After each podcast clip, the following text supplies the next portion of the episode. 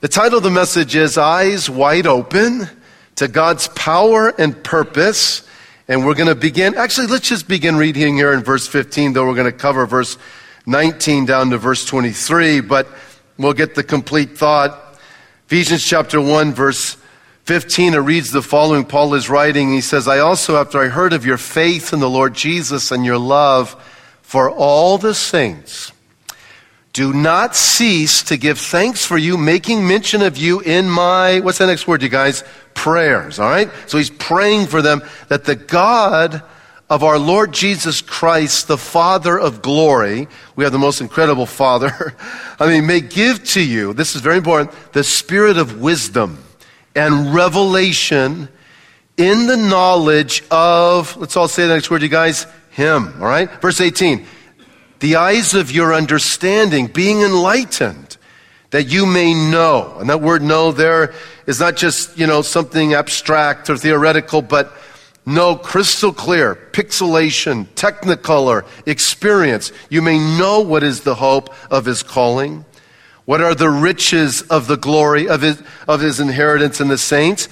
And what is the exceeding greatness of his power towards us who believe, according to the working of his mighty power, which he worked in Christ when he raised him from the, let's all say it, dead, seated him, this is big, at his right hand in the heavenly places, far above all principality and power and might and dominion, and every name that is named, not only in this age, but also in that which is to come. Verse 22, and he put all things under his feet, gave him to be head over all things to the church, which is his body. Credible statement here. The fullness of him, the fullness of Christ who fills all in all. Whoa. You may have a seat at this time. All right, let's get a little running start. You know, you know, there have been throughout history discoveries made that have changed generations and changed the course of humanity in one way, shape, or form, has had a big impact upon the world. Like I'm thinking, for example, and I don't know when it took place, but the discovery of fire, you know. Um, I mean, could you imagine? you know, imagine we're so used to seeing fire, but imagine if you never saw fire like until you're like 30 years of age, you know, and, and then, oh my goodness gracious, that this thing that is before me that's, you know, you know, bringing such heat and, um, and such beauty and light and things. Of course, there was a time when man discovered fire, and then uh, he discovered the wheel, and of course, more, you know, modern man, electricity and atomic energy and penicillin and the theory of disease and the computer chip and radio waves and communication and so forth. I mean, throughout history, there have been discoveries made that have had a big impact upon humanity, upon a generation, upon generations. Okay, here's why I say that. Because what Paul is doing at this time is praying for a quote discovery, in quote, of a little different sort He's praying that the Ephesians would have their eyes open, not to electricity, not to, you know, the reality of fire or penicillin. Those things are fantastic. But he's praying that their eyes would be open. This is very important to the power, okay, to the power that is theirs already in Christ. So he's praying not for power. He's praying that their eyes would be open to the power that already exists in their life as Christians. And if you notice here in verse 19, you guys, it's almost like Paul is overtaken because he's piling up these adjectives, trying to identify this phenomenal power. In fact, just look, look for the word exceeding there in the New King James Version. In the, in the Greek, it's the Greek word huper. We get our word super from it. You know, the term greatness, oh, I think we have it up on the screen. There it is. Greatness um, is megethos in the Greek. We get our word megaton. The word power there is dynamis in the Greek. We get our word dynamite. So it's like Paul is saying, guys, I am praying, okay, watch this, that the Holy Spirit, the presence of Almighty God open your understanding. Like, you know, you can see certain things under a microscope or something, you know, you can see certain things when you really put your mind to it. But in this case, what Paul is saying is that the Holy Spirit, who is indwelling a believer, comes alongside a believer, a fleshly comes upon a believer, is in our midst even right now. By the way, how many of you believe that? Just raise your hand, you guys. Yes, we believe in the active presence of God. Watch this. He would illuminate your understanding. Which, the fact that Paul is praying for this tells us that there could be degrees, and there are clearly degrees to the understanding and the experience actually of this what? This super megaton dynamite of God. That, that's kind of what he's saying. It's like, my goodness, this is just beyond what we could, in a natural way, wrap our minds around. We need the Holy Spirit actually to open our understandings afresh to it. Now, he's speaking to Christians here. Well, let me just say, maybe you're here for the first time, so glad you're with us. Because let me tell you, I really believe one of the reasons the Lord has you here, because He's going to open your eyes. Now, of course, I'm not talking about necessarily the eyes in one's skull. I'm talking about the eyes of one's heart.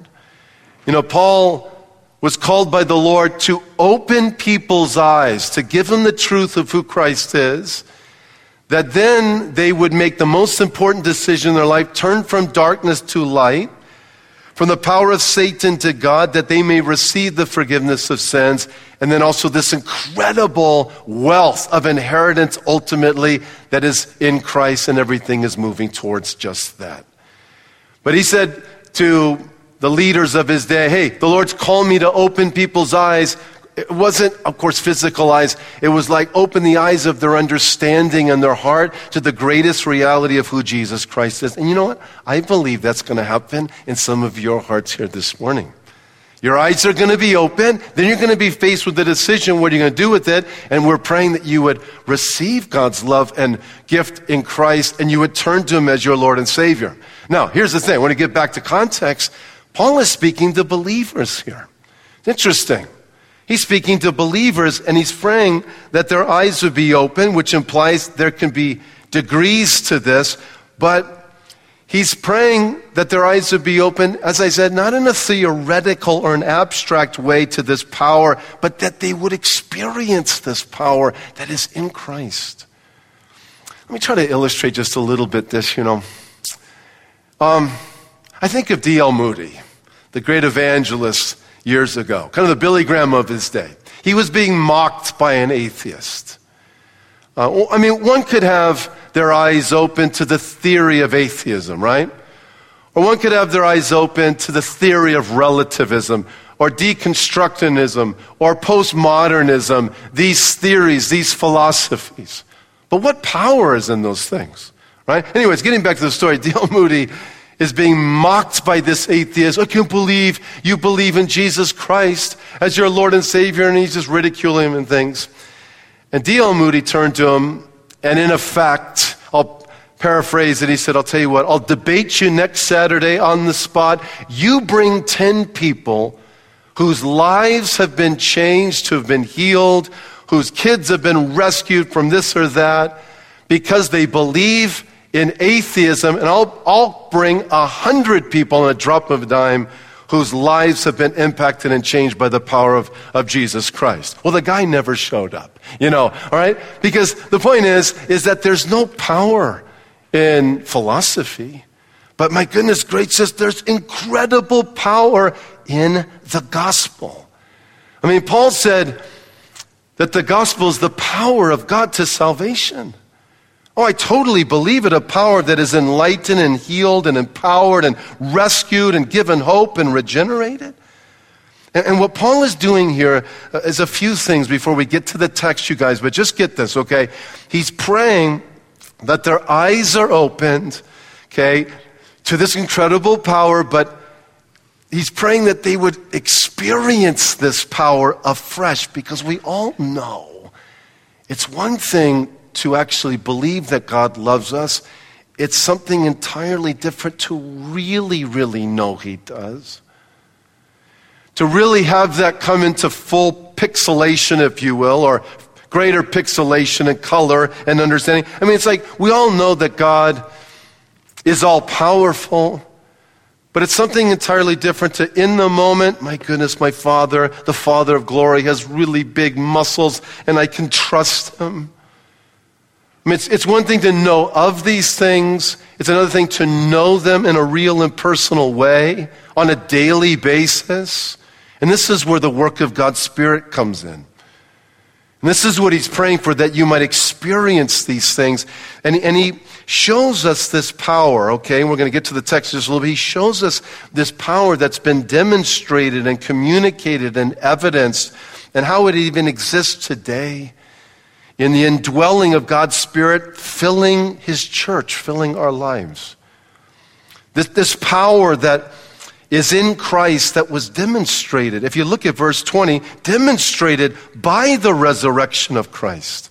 I think we have the verse and the phrase up here, you know, what is the exceeding greatness of the power towards us who believe? Actually, maybe it's, uh, are we a little, oh, where is that one? Verse 20. Let's go to verse 20. Okay. Which, there it is, which worked in Christ when he raised him from the, can everybody say the next word? From the dead. Okay, here's the point. You know, what does this tell us but that God took the worst thing that ever took place, we talked about this last week, that ever took place in human history. Okay, we're talking about what power, like he's praying that we'd have our eyes open. Well, my goodness, you see it in the resurrection of Jesus from the dead because like that's like the worst thing that's ever taken place taken place in human history this attempt of deicide to murder Messiah the son of God. And yet God takes like the worst thing that took place in history and he turns it around to be the best thing that ever happened. So it's like well, what does the Lord want to open our eyes to? Is, it, is, is this telling us that there's this great power in Christ that is working in death and suffering and brokenness and when our heads are spinning, when we feel that our life is in a vice as believers? The answer is yes, there is a phenomenal power taking place. Um, in fact, you know, we've talked about you know many weeks, but Romans 8:28 it tells us that this power is so big that he causes all things to work for the good to those who love God and are called according to his purpose. It's like how, how many of you like really believe that and and, and, and why wouldn't one believe that actually? Why wouldn't one find comfort in that. I mean, here's the thing the Holy Spirit really wants to bring that home to us. Sometimes what confuses us is life is hard. It's difficult. Not all things that take place in our life are, in fact, good. You know, sometimes it looks like God's work in our life is the opposite of what the Bible says it should be. And this is where a good understanding of God's power comes in because God's love is, in fact, redemptive. In fact, the Bible says, you know, that the earth is full of his glory. It's like even on planet earth, we can see his redemptive power, if you will, in, in nature itself. We actually see resurrection in nature. Like if you, for example, I'll just kind of illustrate, if you, for example, you know, want to get stronger and make a contribution to your team and you go to the coach and say, you know, coach, I, I, I want to, you know, play a more s- significant role in the team. You know, how can I do? The coach might say, is what you need to do. Basically, I'm going to give you a workout. You need to get stronger. The idea is actually things need to be broken down in your life. Then there will be a resurrection and you'll come back with greater strength. Or, or, maybe you go to a doctor and say, Man, I feel sick and I want to be healthy. And the first thing the doctor does is he cuts you open. And, and, and, it's, and it's something that obviously is painful, but it, it results in healing and greater strength. Listen, Paul is, is saying, I'm praying that the Holy Spirit would open your eyes to this incredible power in Christ demonstrated, okay, we see it demonstrated in the resurrection of the Lord Jesus. That same power is working in your life, all things for the good. Can I hear a big amen to that? And here's the thing, please hear me. It's like we have no idea the significance of our life, really, and really what's taking place in the here and now. We don't, we don't really get the, the, the perspective until, ultimately, until the whole race is done, if you will. It's almost like, you know, here we are in 2014. I don't know, we're, you know, a part of the last leg prior to the return of Jesus, and we've just been given the baton and we're running. And we may feel like we're a little behind the race, but we've picked up on, you know, we've, you know, made some ground and we're out ready to hand it off to the next generation, our kids and our grandchildren. Look, the reality is, we really don't really have a clearest the picture of what's going on in our life through the power of the gospel that, that was demonstrating the resurrection. He's causing all things to work for the good until ultimately the entire race is complete. And Paul is praying that the eyes of the Ephesians are open, that they may really know. So it's just like I just, look, I, I know some of you are suffering and going through difficulties, and I just want, I'm just, where it's our prayer that the Holy Spirit would really bring this truth that the very power that resurrected Jesus from the dead took something that was the worst thing in history, turned around for the greatest reality in history. That is the power that is working in your life right now. You be encouraged. And this includes the reality that Jesus, please look at verse 20, Jesus is seated at his right hand in the heavenly places. Look, this tells us that in fact Jesus is the king. I mean, do, do we really know this today? Now, here's the thing, you guys. Um, let, us sit on this for a little bit. Let's be, let's be good Bible students, okay? When it tells, tells us that Jesus is seated at the right hand in heavenly places, it's like, boy, that's a loaded idea. Contextually, it's a reference to a monarchy. And the idea is that someone on the right hand of the monarch is in equal honor and power. Okay, now looking at this through the lens of Psalm 2 and Psalm 110 and Psalm 118, right through a Hebraic lens, a Jewish lens, if you will, um, this is code for the fact that Jesus is in fact the Messiah. He's the Christ. He's the anointed one. He is the one that brings righteousness to the earth, God's glory to the earth, and subdues his enemies.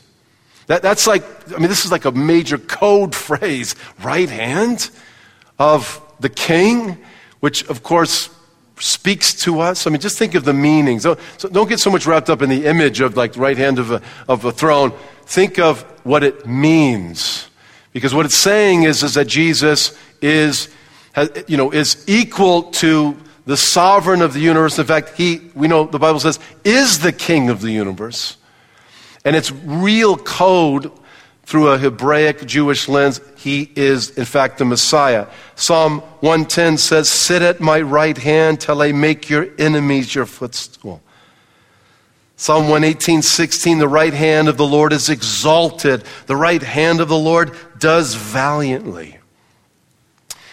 Now, look, the fact that Paul is saying, you guys, I'm praying that the Holy Spirit, okay, who's not some vibe or some power, but we're talking about the presence of God Himself, would really bring the, the power of Christ and what it means to be in Christ in pixelation, technicolor to your life in a big way and draw you to Christ.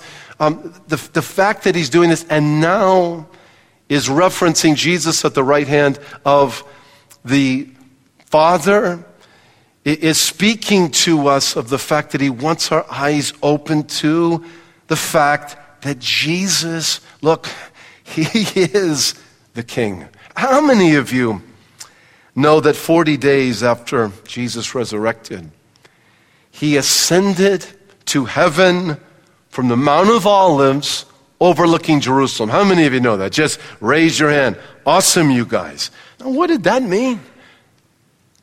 Okay, because the fact that, okay, Paul has given us this picture that Jesus is the right hand of the Father tells us that this was demonstrated to us.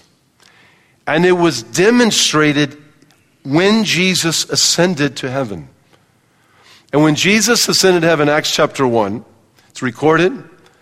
When he ascended to heaven, it wasn't so much a spatial ascension as he's up in the clouds, as a demonstration of position and authority. It's like, we've talked about this many times, the Queen of England who ascends to her throne.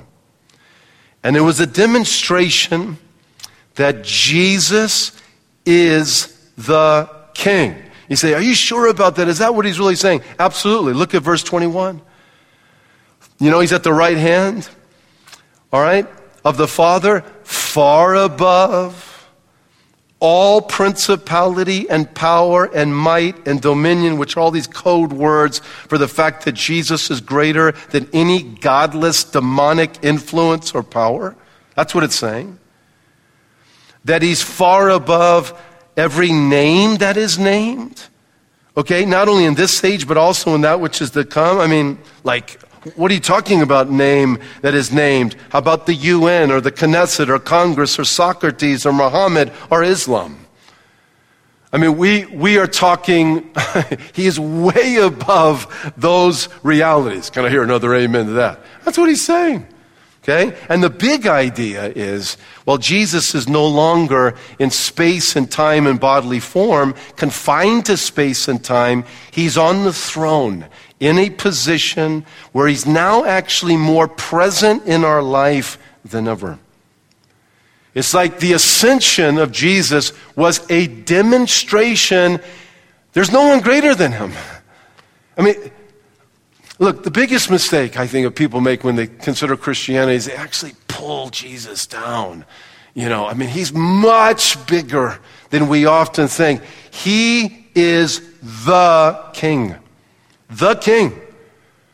Uh, Son of God, God the Son, God became a man. I mean, the idea, even from a Jewish perspective, that the, the Almighty, the Eternal One, would localize himself or manifest his glory in a localized way is clearly biblical. I mean, my goodness gracious, the Lord manifested his presence when the children of Israel exited out of Egypt, uh, transitioning into the promised land. You have the Shekinah glory of God. You have the glory of God coming over Jerusalem. And you have the glory of the eternal one in the person of the Lord Jesus Christ, incarnation, God tabernacling with us. And the fact that he ascended to heaven, big realities there, isn't it? Is a demonstration that in fact he is, my goodness gracious, he is the king.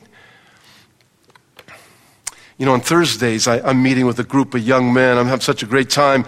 Young men, they're young husbands, they're young fathers, and, and, and there are three main questions we're going after. And one is, it's like, who is Jesus? And who is he to you? And the last question are, what are the def- priorities that define your life? And to me, those are the most important questions in life. And we're learning that it's impossible actually to answer the third question, like what are to be the priorities of your life that are to define your life as a young man, as a husband, as a father, unless you answer the first two questions. It's like I, I have no idea why I even exist and what are to be the chief values that are to define my life unless I really have a clear understanding of who Jesus is in truth, and of course, make that reality of who He is true in my life. And, and we need to be men whose eyes are opened to the great, and women, to the greatest reality of all, and that is the person and work of Jesus. And so far from this passage, we see that Jesus is now no longer merely this itinerant you know, Galilean Jewish prophet who came to revolutionize first century Judaism. I mean, what we learn here is that, my goodness gracious, he's God himself. He is the king. And Isaiah would talk about him as the wonderful counselor, mighty God, everlasting Father, Prince of Peace. And what the Holy Spirit wants to do in our life is really afresh bring that home to us in pixelization this morning. And it's a work of God's Spirit, you guys. It's not something we can muscle. It literally is an inspiration of the presence of God, illumining our heart, taking the truth of God's word and bringing it in living color to our lives. Verse 22, please look at it. It says, He put all things under his feet, gave him to be head over all things to the church, which is his body, the fullness of him who fills all in all. Oh man, that's really big ideas there. But let me just get a little running start. You know, we've been talking about this the last couple weeks how life is not circulatory, doesn't run in cycles, but it's linear. That everything is moving towards the Lord Jesus, is moving towards the reign of the King. Okay? And if you go back, that's really what us to go back. If you go back to Father Abraham, and you ask the question, why did the Lord like call this man who's not a Jew? I mean, he's, you know, he's among the nations, right? He's going to create a people of Israel.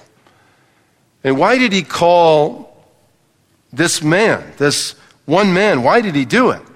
Well, he did it to reveal himself to, and ultimately through his descendants, Abraham, Isaac, and Jacob, to reveal himself to, and through the people of Israel, to bless the entire world. So just pause here real quick. I mean, it's like, okay. I mean, again, I mean, we have no idea why we exist, who God is, unless He reveals Himself. He chose Abraham to reveal Himself to and through. Totally believe in the chosen people of God. Still believe in it today. Unique call upon their life. Okay, so he chose a single individual. Why? Why did he choose Abraham? To reveal himself to Abraham, the truth of who he is, and ultimately through his descendants, reveal himself through and bless the entire world in Messiah.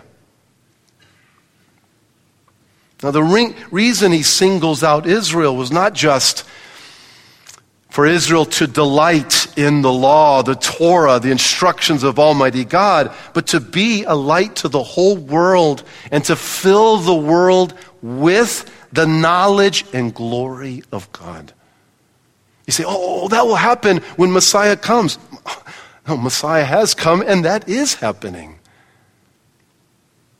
I mean, it's through his church, it's through us that the glory and the knowledge of the true and living God that brings healing and redemption and wholeness is being made known.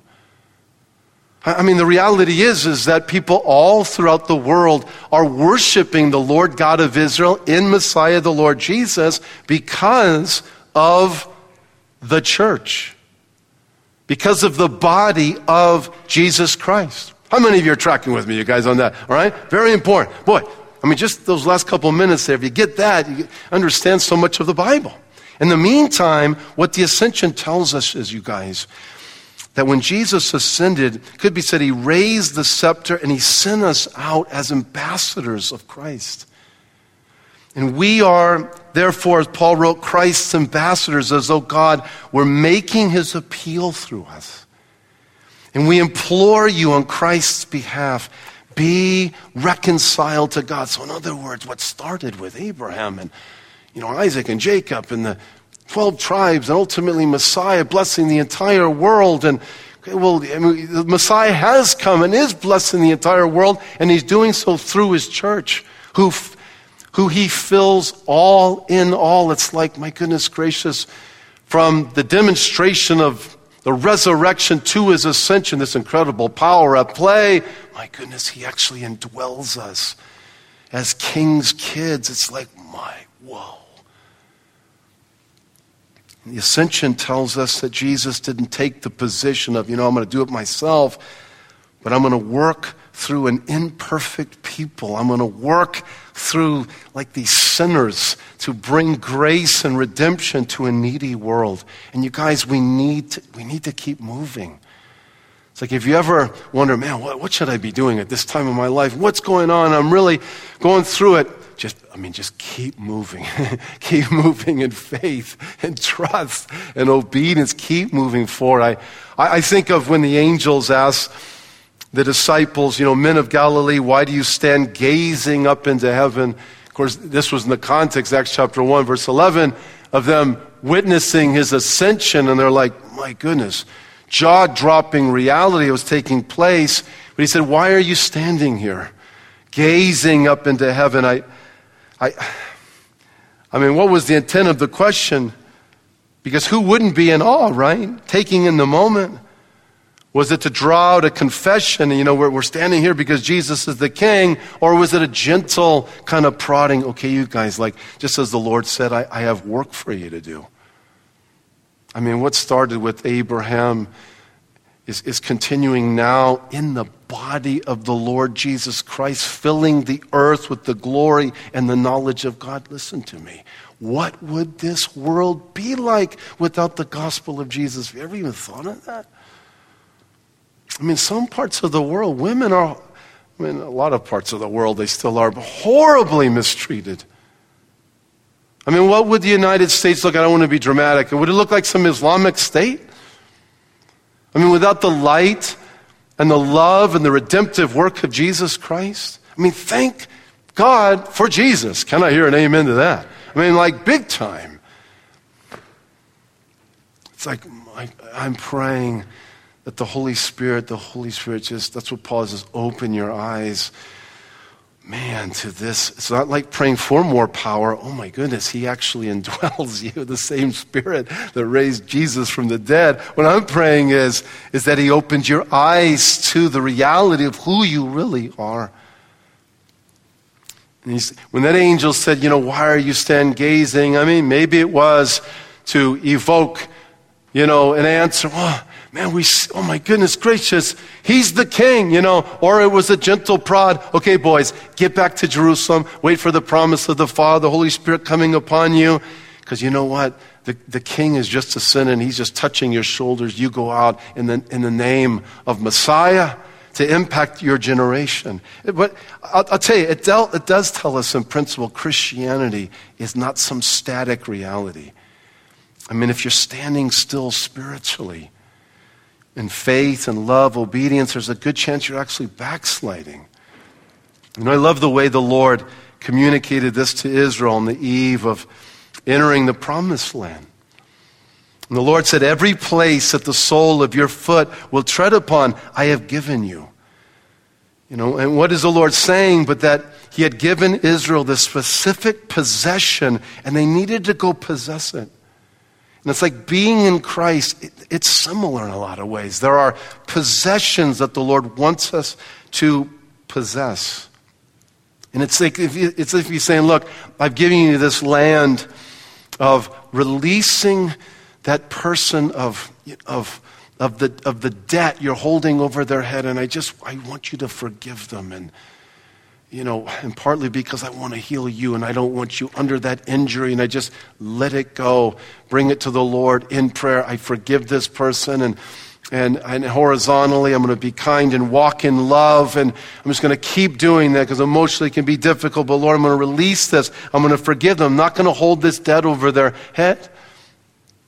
I mean, He's given us that land. He's forgiven us. He wants us to forgive others. He's given us the land to strong Stand strong amidst temptation, the land of obedience to make Jesus known, the land of honoring our marital vows, the land of finishing well, the land of receiving the unconditional love of Christ, the land of being his hands and feet in this generation.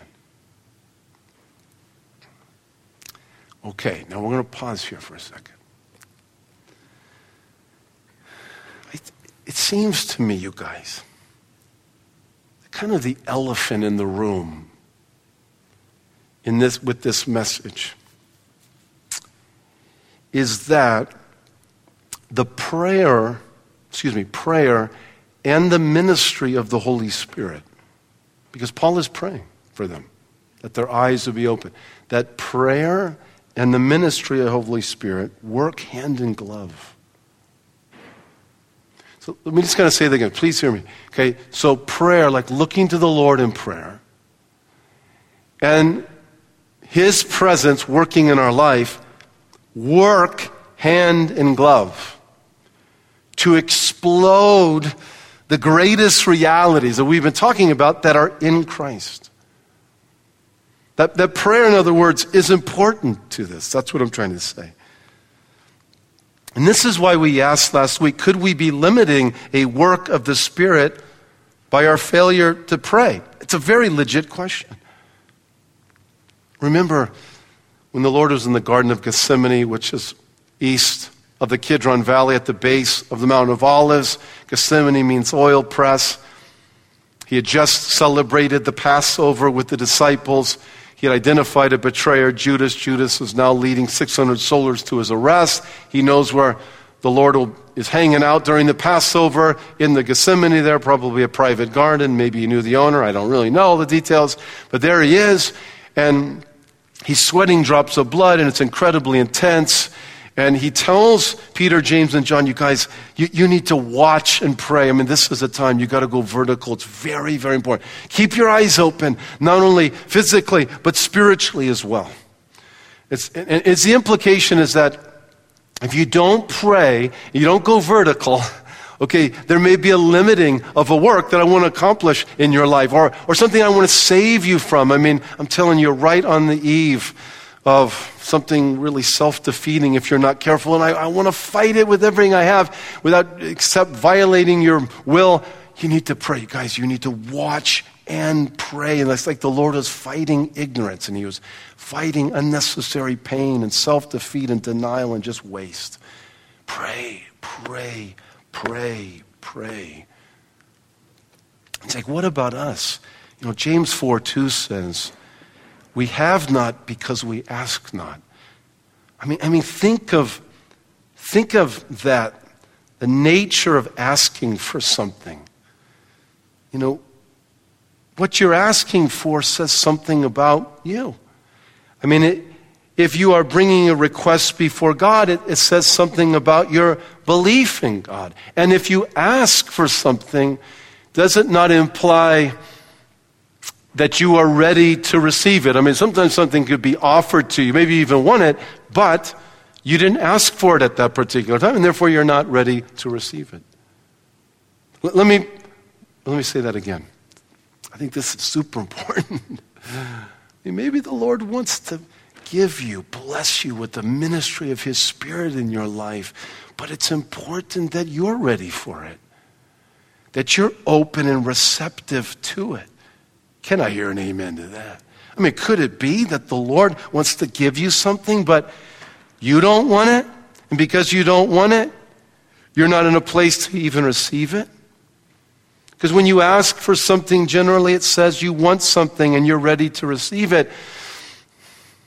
Kind of reminds me of that adage you can't steer a parked car. You know, it needs to be moving. And you know, for even parents or teachers or coaches, you know, it's very difficult to actually teach someone or enlighten them or move them from A to B if they don't want it. If they're just like, no, I, am hard headed or I'm just not interested. So if you don't want, boy, it's very hard to move something if they don't want to be moved.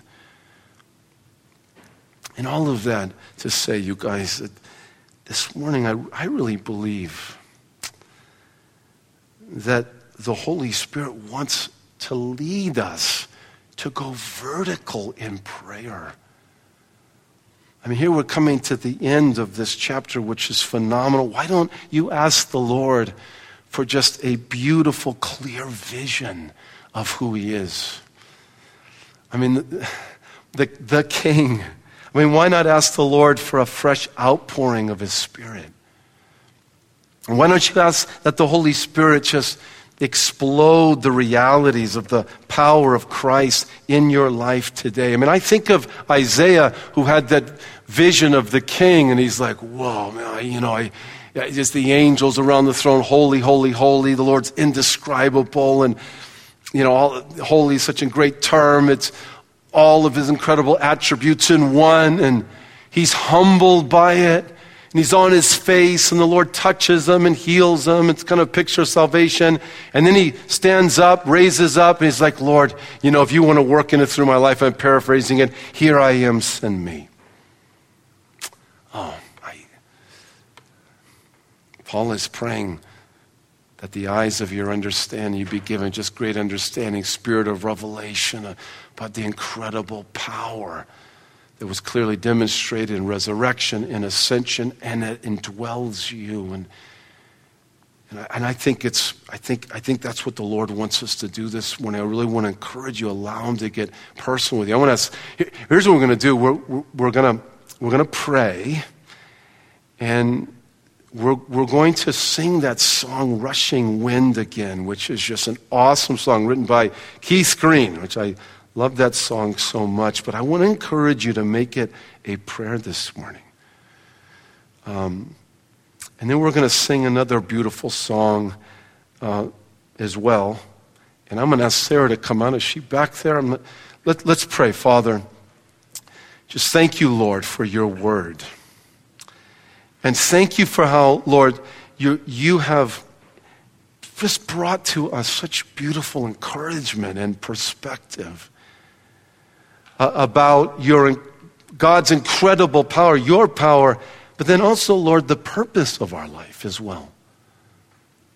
And I, I believe, Lord, you want to bring just fresh, fresh revelation with a fresh outpouring of your spirit in all of our life. You want to generously bless us with yourself. And Lord, I, I pray for a spirit of revival. I pray for a spirit of awakening, Lord, in all of our hearts and lives. I want to pray, Lord, if there's anyone here who doesn't know you, that you would be drawing them to yourself. As Lord, behind the cross and behind your incredible love and paying the debt of our sin, is the glory of the Father. And I just want you to know while we're in attitude of prayer look, there is a heavenly Father who totally loves you and totally wants to have relationship with you. That's why he sent his only begotten Son to bridge the gap between you and him. Uh, and him. And I'm going to have something to say to you in just a little bit, but I want you to be thinking. Maybe you're here for the first time or you've been a few times, but you've yet to open your heart to Christ because He wants to open your eyes to Him. And then you're faced with the decision whether or not you're going to open your heart for Him to come take residence in your life. And, and, and let me just tell you that he, that he only responds to those who invite Him, He will not force Himself upon you. And I'm going to say a few things more to you in a little bit, but I want you to be thinking about that the decision that you're going to make for Christ.